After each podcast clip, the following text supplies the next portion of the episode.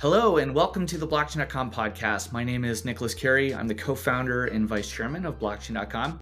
Here at Blockchain.com, we hand select some of the world's most popular cryptocurrencies for you to buy, sell, swap, hold, and trade right within your Blockchain.com wallet. So, what makes each one of these assets so special? What problems do they solve? How many people are using them? And what does the roadmap look like for each one of these projects? So, from founders to developers, we're here to talk to the brains behind the protocols themselves to find out why their assets are worth paying attention to.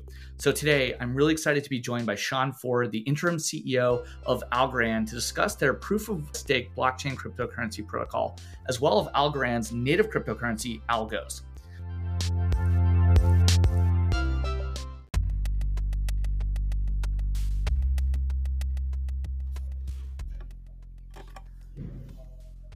At blockchain.com, we take online security seriously. That's why we've partnered with 1Password to offer blockchain.com users up to 15% off 1Password plans. For one year, friends of blockchain.com can get 15% off family and individual plans. Simply follow the link in our bio to claim your discount now. With a dedicated password manager like 1Password, you can create and safely store strong passwords, as well as store your private keys with just a few clicks without ever leaving your web browser. All you have to remember is a single password, the one for your 1Password account. Follow the link in our bio to enhance your online security today.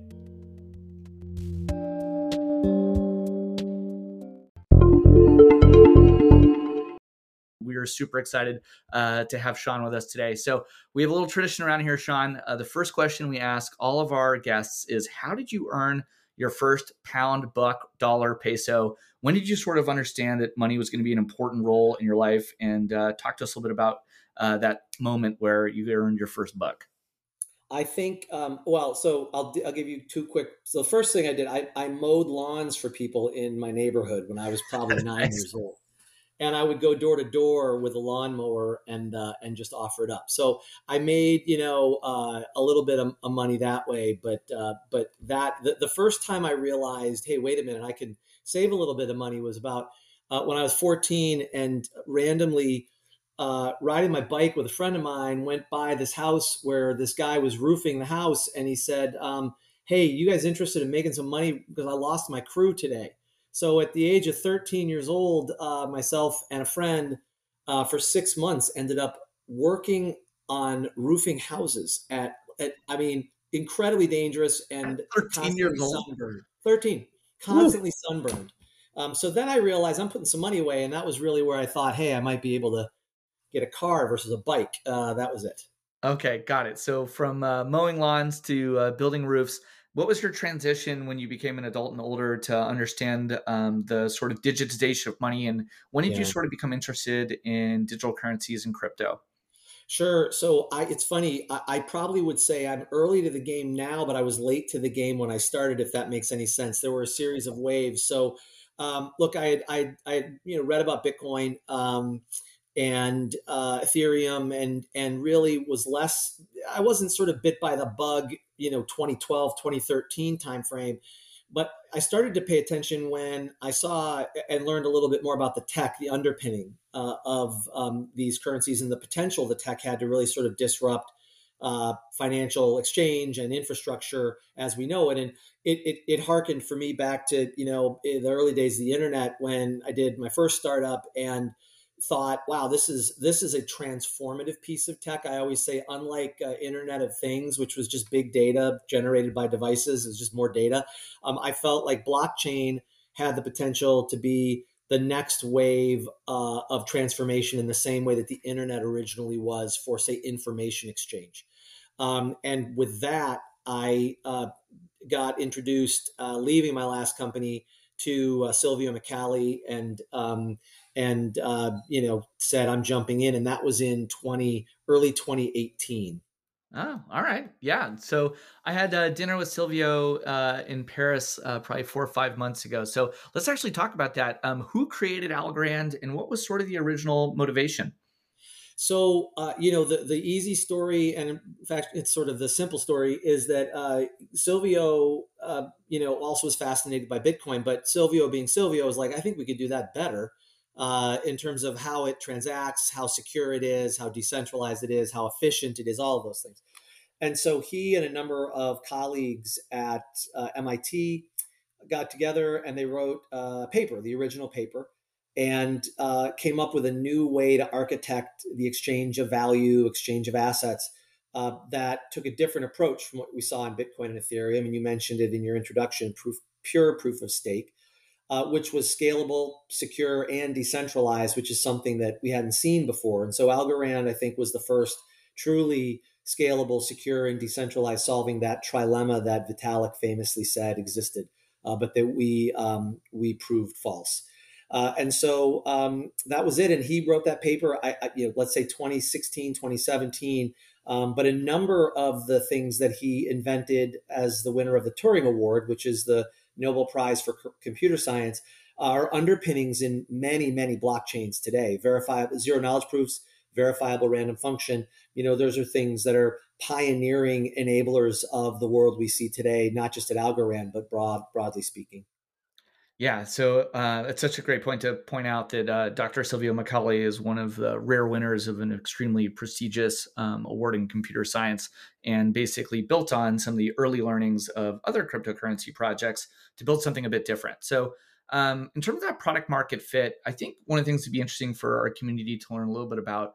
We've had um, some uh, folks come from uh, Litecoin and Bitcoin and Ethereum talk a bit about the economic uh, design of the network and so we know that Bitcoin has 21 million units. It uses a proof of work um, algorithm, and uh, that's very energy intensive. So the um, pure proof of stake system uses far less energy. But can you go through some of how uh, the economic design of the Algorand network um, is sort of uh, implemented so that our our community can better understand how that's composed?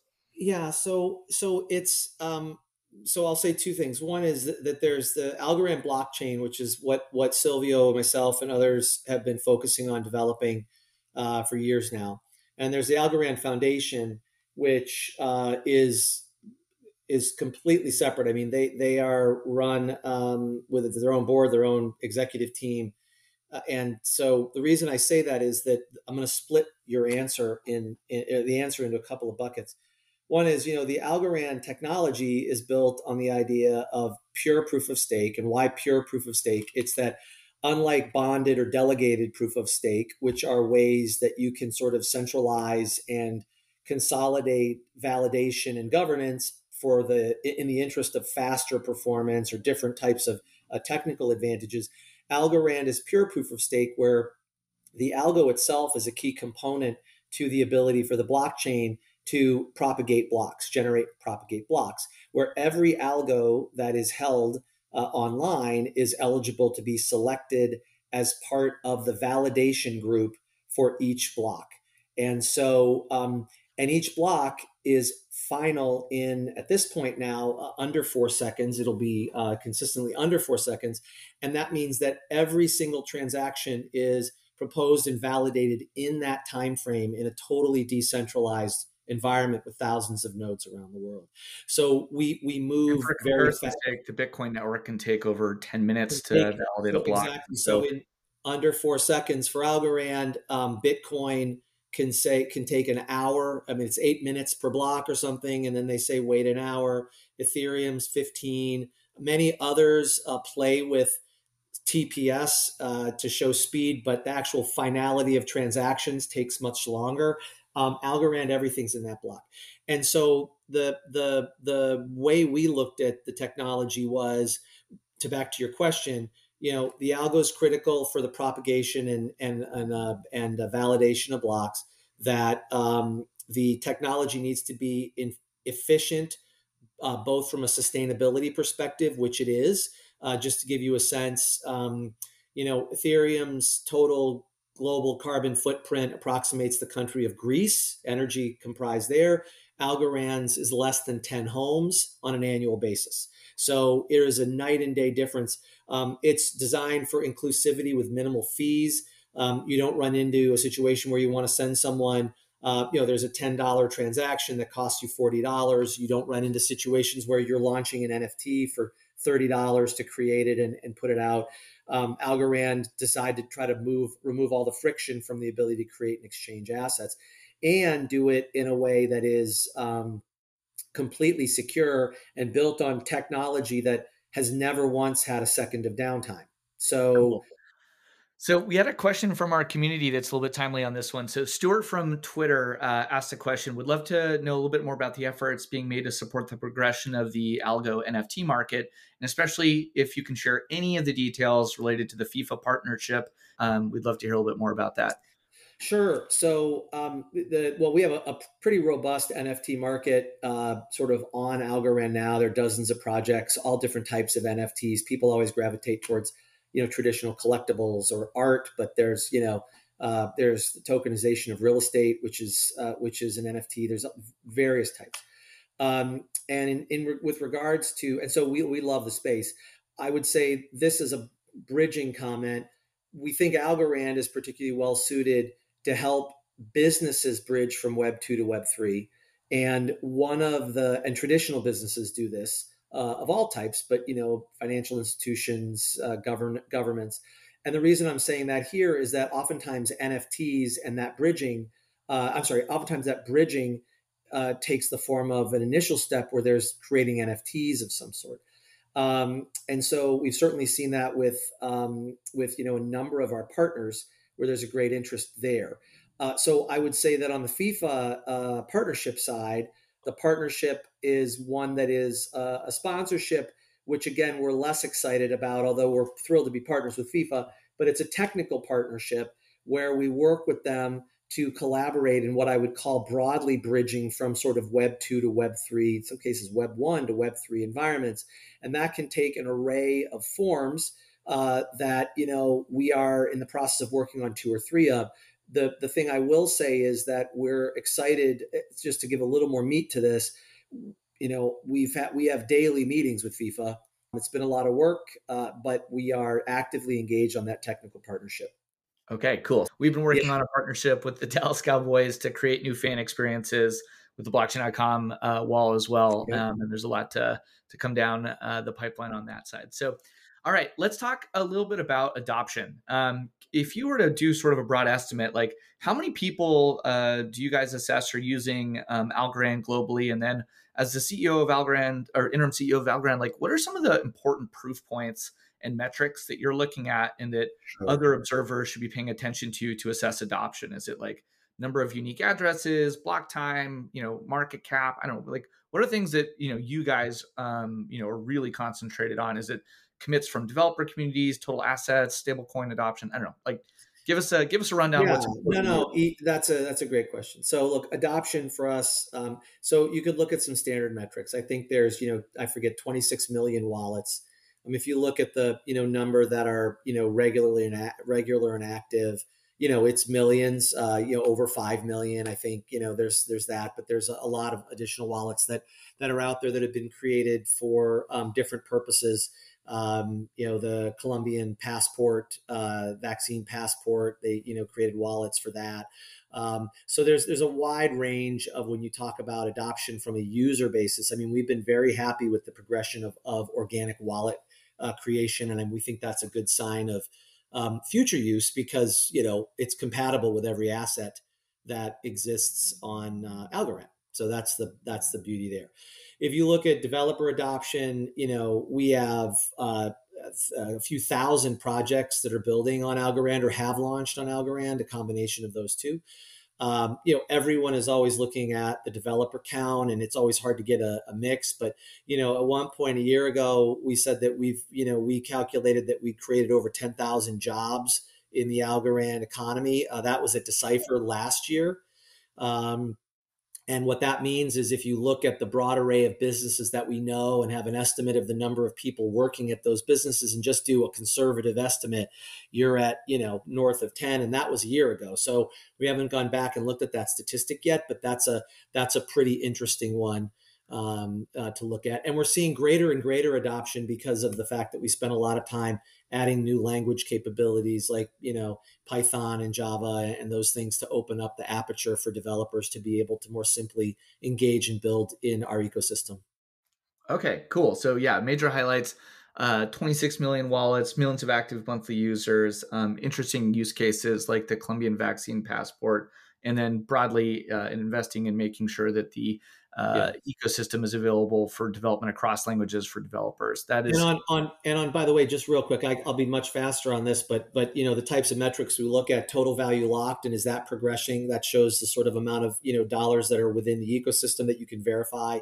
Uh, we look at obviously security of the network. We look at transaction volume, transaction speed. Uh, number of transactions.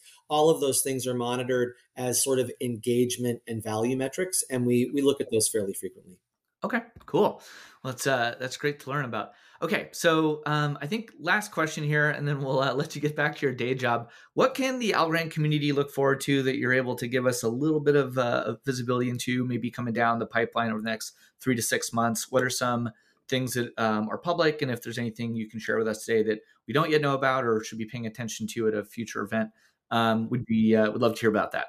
Well, sure. So technically, we have a couple of, of uh, you know big uh, uh, announcements coming. Um, I think some of it has been out on Twitter. You, people that go to our uh, BetaNet um, can see those uh, capabilities. But we've talked quite a lot about uh, state proofs, um, and you know that's a first step towards broad, decentralized bridging and interoperability from one blockchain to the next. it opens up an infinite number of, of opportunities to sort of bring in new types of assets and new businesses into the Algorand ecosystem and make it more readily uh, relatable and exchangeable with others.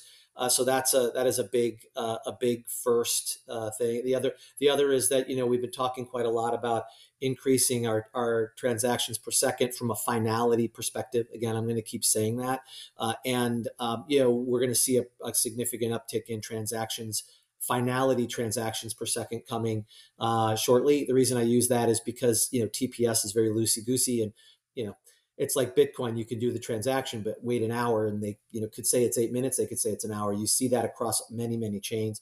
Um, so that's how technically, from a partnership perspective, there's been a bunch of great things. I mean, we know FIFA. There's a bunch of things happening there.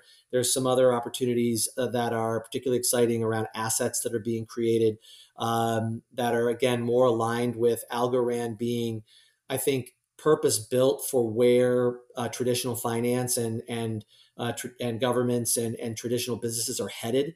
Um, and so we're starting to see much more pickup there. But there's a bunch of, of large partnerships, and I would say that. Um, you know, as evidenced by, the, by example, if, if I won't go into detail, but the Bank of Italy, the Banca d'Italia, uh, you know, uh, made a large announcement a couple of weeks ago. The government of Nigeria doing music rights uh, on Algorand. You know, those are are the types of conversations we're having that are particularly exciting because they move towards mass adoption and they respect the fact that people that understand how to build and run businesses want tech that they can trust, that's secure, and that doesn't uh, go down. All right, cool. So state proofs, uh, basically broad decentralization toward interoperability across blockchains, um, an increase in the finality of transactions per second, and then uh, some exciting new partnerships that cross over from TradFi to institutional to uh, governments, basically cooperating and using more open source capabilities to do things like uh, creating property rights for the internet and uh, other assets. That is very exciting. All right, so for anyone who wants to keep track of all of this, um, follow the Algorand BetaNet, or uh, you can keep track um, here at WS Ford on Twitter. Um, so thank you so much for taking the time today, Sean. Uh, really grateful for that. If you've uh, learned anything today, um, you can buy, sell, swap, trade, and hold algo right within your blockchain.com wallet. Please visit blockchain.com to get started today. And if you like what you heard, please subscribe to the podcast. We're looking forward to having Sean back on at some future point. And uh, in the meantime, everyone have a great day. Thanks. Thanks, Nicolas. Thank you.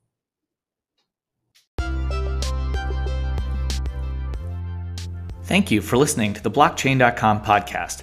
If you enjoyed the episode, please like and subscribe to the show. And if your friends and family are embarking on their crypto journey, why not share this episode with them? If you haven't already, visit blockchain.com to sign up for a free crypto wallet today. We've been around since 2011 and we're the world's most popular way to buy, sell, and trade crypto. See you next time.